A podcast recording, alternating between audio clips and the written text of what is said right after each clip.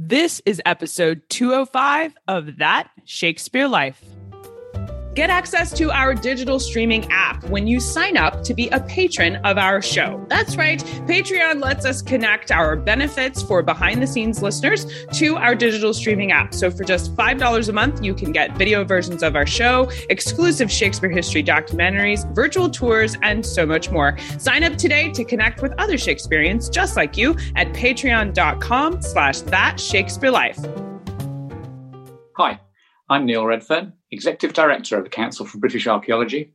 Another great method for studying the life of William Shakespeare includes listening to this. It's That Shakespeare Life with my friend Cassidy Cash.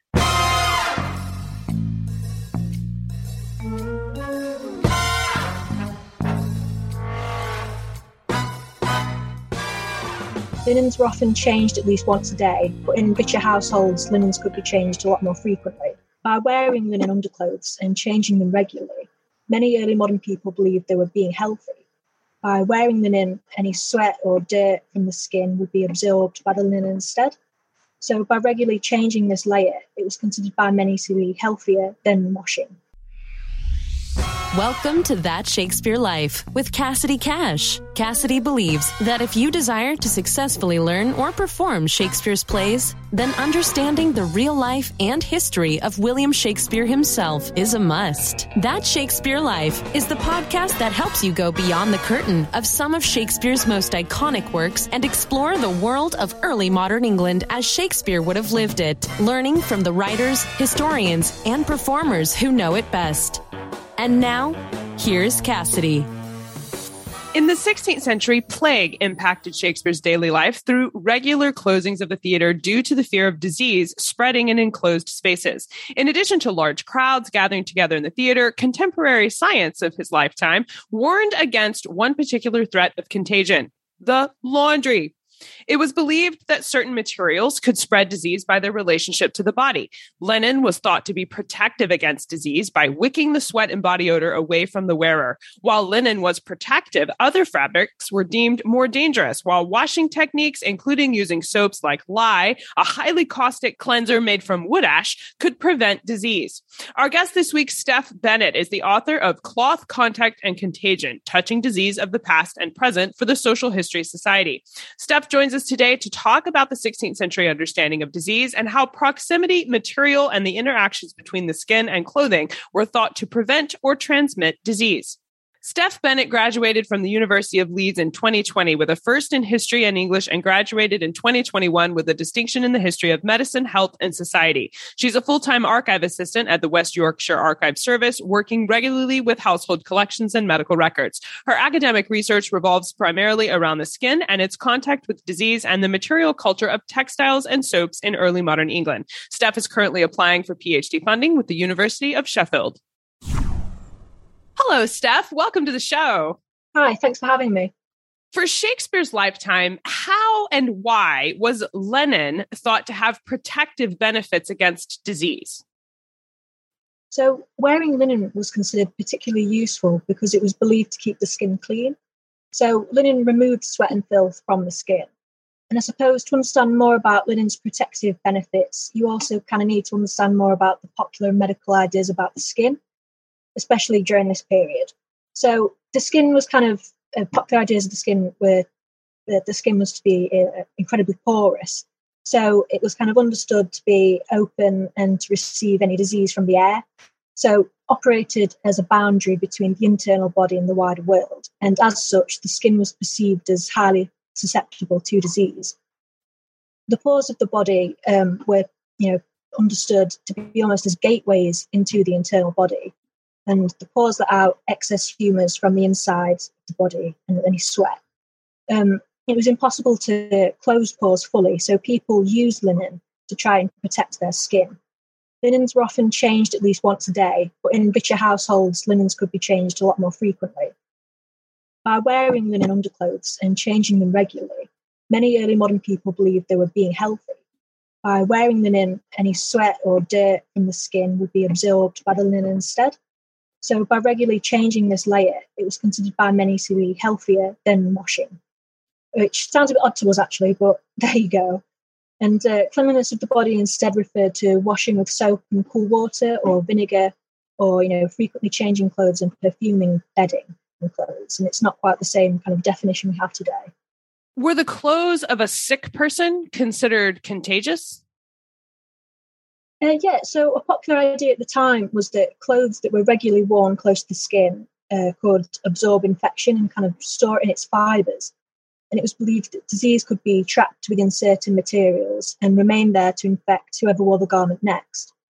Contagion could uh, penetrate clothes as easily as it could bodies. Because clothes have greater contact with the skin, there was a greater likelihood of infection entering the pores. And it was believed that even wearing you know, a dead person's clothes could spread illness because they contained the miasmatic vapors from the corpse. So um, infected clothes had to be, you know, well aired and fumigated to release infection before they could be worn again. I mean, in Tuscany in 1348, during a plague outbreak, uh, the government issued an ordinance which forbade access to the city if they were transporting any textiles like wool, cloth, and even linen. And one of the earliest references to fears of textiles harbouring disease in England is in 1518 when Henry VIII forbade anyone reselling clothes or bedding for plague victims. Henry VIII later added that any bedding or clothing belonging to plague victims was to be burned immediately.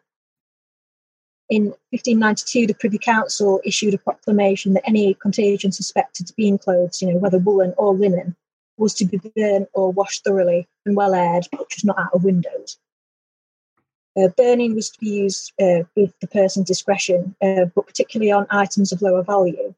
Uh, and in 1563, uh, Elizabeth forbade the export of woolen cloth due to um, a rise in, in plague cases in London. So it's actually really telling how kind of trade and exports affected by by disease and how you know, beliefs in linen and cloth. I mean, you mentioned airing it out, fumigating it, and even burning it. Now, obviously, burning it kind of ruins it. It's not clean after that, it's just gone. So, what were the methods that they recommended during Shakespeare's lifetime for cleaning this diseased clothing or linens? What did you do to try and save it? I mean, I mean, a lot of the time they didn't try and save it at all. So, I mean, you often find um, uh, people uh, recommending you take kind of bundle up clothes that have been worn by a sick person at night and taken into a field to be burned, you know, just so it's out of the way of the general populace. But yeah, just as noxious stenches were kind of associated with disease, early modern people often carried herbs and pomanders soaked in perfumed water to keep them and the clothes clean. And just because um, clean and well aired linen underclothes, kind of it was ideas of uh, promoting good health um, that was prescribed in a lot of popular manuals, and you know often washing with soap soap's actually really interesting in this period because you've got a few different types. But also, it was kind of made from fat, you know, whether it was animal fat like tallow or vegetable vegetable oils. But you can either get like hard and soft soap, and there's loads of different um, kind of mixtures. So at this point, you've got kind of two different kinds of soap, like white or Castile soap, which was usually imported um, like from Spain or France. And then you've got grey soap, which is a bit more mottled and it's kind of soft soap which is made with oil and lyes like potash and it's kind of semi-liquid at room temperature and was often sold in pots. So black soap is one of the soft kinds and you've got a worse kind which you can like be made with whale and fish oil so it's actually quite rancid and not something you actually want to wash your clothes with today. Yeah it sounds like it would smell horrible. Yeah it, it wasn't a great but then you've got kind of the nicer sweeter smelling so um, often you get olive oil imported to kind of make a better kind but both kinds of um, hard and soft soaps were used to clean linens um, and bedding in the 17th and 16th centuries. So white soap, like I said, probably more preferable, but because it made uh, a lather, which made easier for the washerwomen to kind of get any stains or dirt out. And um, boiling water was uh, liquefied the soap and helped rinse out any of the dirt. So all of this kind of helped clean materials and clothing. So it's kind of kind of what you see today, really, just a bit more manual. And bed sheets, are they treated similarly to clothes in terms of both potential infection and how they were cleaned? You mentioned airing them out. Is this just hanging them on a line? A lot of, a lot of time you find uh, people hanging them out of windows. Anyway, you can kind of get them. But window kind of hanging tends to be restricted during times of high infection, so plague outbreaks, sweating sickness, that kind of thing. But bedding materials are often made of, you know, the same materials as clothing. So, you know, a lot of the same kind of procedures can apply. So bedding uh, was believed to absorb dirt from the body during the night. So people often regularly change the sheets to kind of prevent any disease. So the kind of excretory role of the pores was understood, understood as kind of the fundamental aspect of the skin. So the bedding absorbed any sweat from the skin to keep it clean. And uh, like be- like clothing, bedding could absorb infected air, where which could be passed from body to body. So if someone dies of an infectious illness in bed, you often find these sheets are either cleaned straight away or just disposed of, like you know, burning. They ran too high a risk of spreading any infection further. And then, you know, it wasn't just, you know, disease that impacted how often washing and changing took place. In particular, bedding, bedding was often rife with bed bugs and lice and all the kinds of pests that you really wouldn't want to, you know, sleep with. So they often works their way into the bedding. So, you know, kind of frequent and washing and removing them kind of helped ease the issue. Were there any textiles or materials considered ideal for protecting against infection? I think of how plastic is considered easier to keep clean than other materials today in terms of preventing infection. Were there similar materials that were used in maybe hospital settings or specifically for the sick for their preventative properties during Shakespeare's lifetime? So, um, for many people, linen seems to be the kind of primary textile used to keep disease at bay because of its use in promoting cleanliness. But some materials were also chosen for specific textures. So, materials with a fine and tight weave like linen and cotton were kind of preferred for underclothes, the, ones worn most closely to the skin. And I've never really found any examples of protective materials like we have today, but you do find a lot of emphasis on the opposite, so materials like wool and fur were often highlighted in literature and health manuals as dangerous. So there are strict regulations that they had to be aired 40 days before use to prevent, prevent infection. And uh, materials like wool were often thought to capture infection and retain it within the material, which could then be spread to others.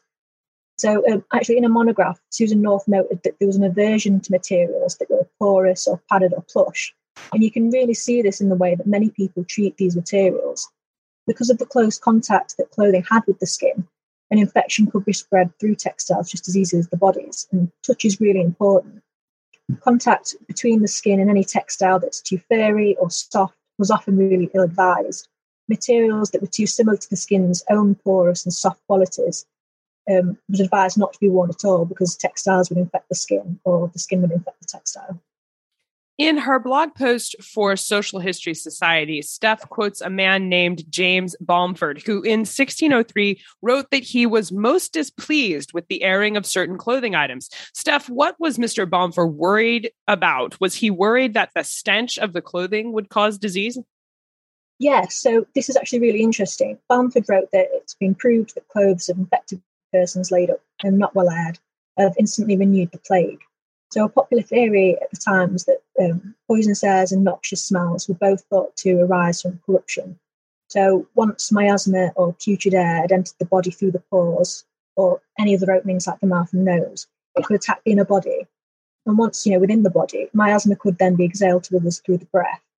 And so, you know, sites that produced infectious vapors included a lot of wet and fetid sites. So you've got marshes, swamps, and a lot of rivers that are, only, that are stagnant and miasma was also thought to be produced from the remnants of occupations like butchery and tanning, so where dead flesh caused a poisonous stench. And regulations were actually enforced from 1636 against materials being aired in the streets, so that the smells coming from these industries didn't seep into the fabric and affect it. And all of these kind of ideas and more abounded at the time, with some being a lot more popular and well known than others. There's definitely a striking emphasis in this period on the links between uh, stench and disease transmission being that we're all going through a global pandemic right now, I think we're much more familiar with things like plague prevention practices than we might have been several years ago.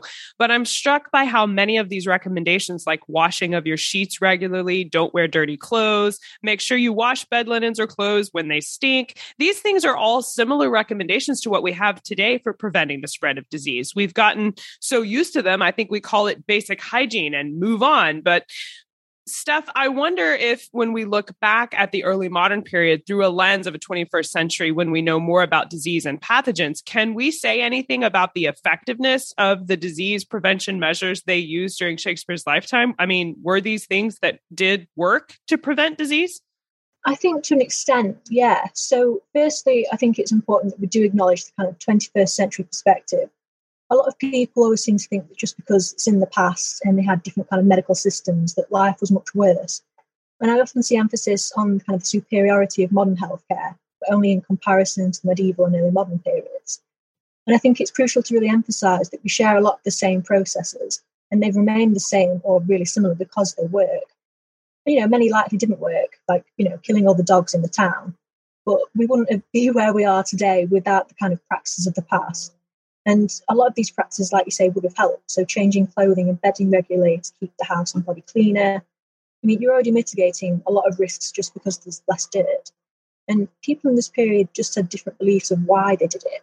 You know, by quarantining certain goods and textiles, whether they're from the sick room or at port having been shipped over, this would have helped a lot with disease transmission. And it's quite striking how many of the recommended practices from the 17th and uh, 16th centuries we've actually seen up close over the past two years because of the pandemic.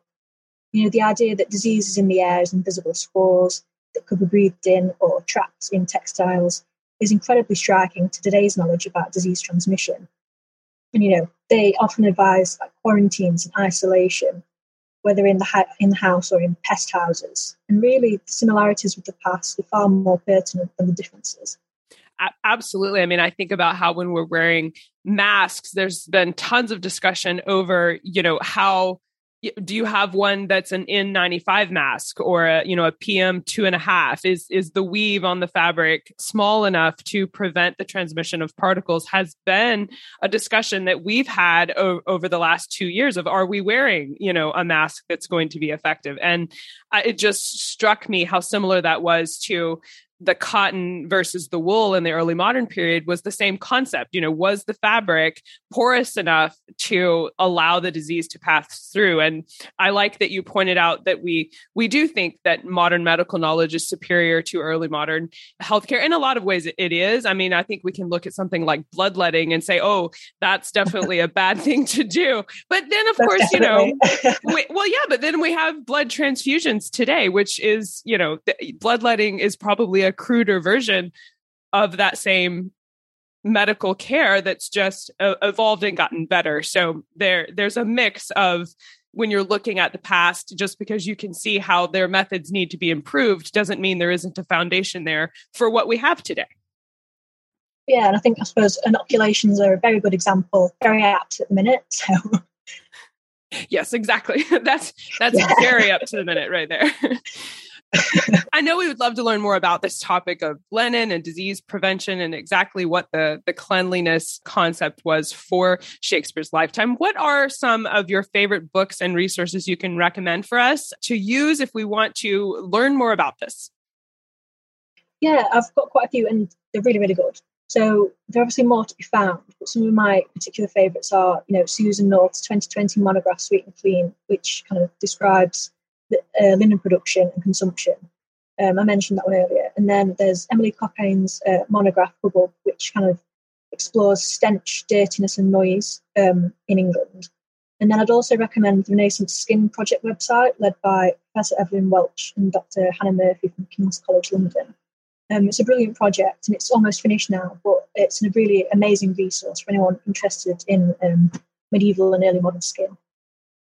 Those are excellent resources. Thank you so much for pointing us in the right direction there as we get started. And we will also link to Steph's article for Social History Society that launched off our conversation today so that you can read her perspective on this topic as well.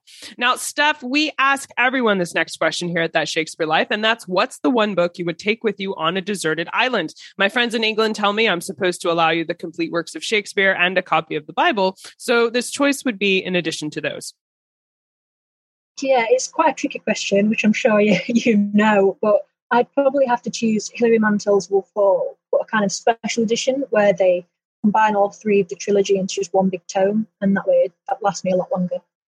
That's an excellent way to stay occupied on your deserted island for sure. So, what's next for you? What are you working on now that you're excited about?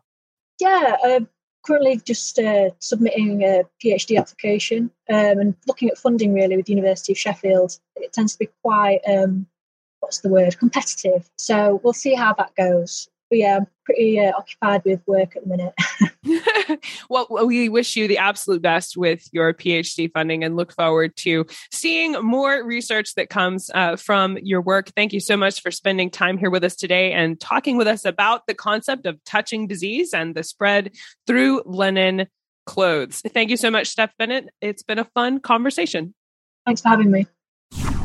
Make sure you check out the show notes for today's episode. We have links to Steph's work, the resources that she recommended, along with a couple of woodcuts and extra history there for you. And remember that the detailed show notes, full of all the visual content we're not able to share on the audio for today's episode, including bonus research, extra facts, and history about laundry and linen and disease, can all be found in the detailed show notes for today's episode. Those details are available for patrons only, but you can find them on the same website. When you click read more, you can access the detailed show notes either by already being a patron or you can sign up there to access those. Find all these things at CassidyCash.com slash episode 205. That's CassidyCash.com slash EP205. Before you go, remember that bonus history content is available exclusively for our patrons. Just like William Shakespeare, our show is powered by listeners just like you who sign up to support our work here. In pa- in the patrons area, we include special bonuses to say thank you for supporting our show. For just $5 a month, you get access to our digital streaming app here at That Shakespeare Life, and if you choose to support us at a higher level, there are extra bonuses for all four levels of patronage available inside our Patreon page. Each level is packed with benefits like our printable resources, our DIY history club, or access our virtual tours so you can travel with us to places like Stratford upon Avon and look at Kenilworth Castle, all from the comfort of your own home. Choose the level that's right for you and sign up today at patreon.com slash that Shakespeare Life. Thank you for your support. That's it for this week. Thank you for listening. I'm Cassidy Cash, and I hope you learned something new about the Bard. I'll see you next time. Bye bye. Thank you for listening to That Shakespeare Life. As always, the best conversations happen after the episode over at CassidyCash.com. Become a part of a vibrant Shakespeare conversation by adding your voice over at the website. Until next time, remember, when you want to know William Shakespeare, you have to go behind the curtain and into That Shakespeare Life.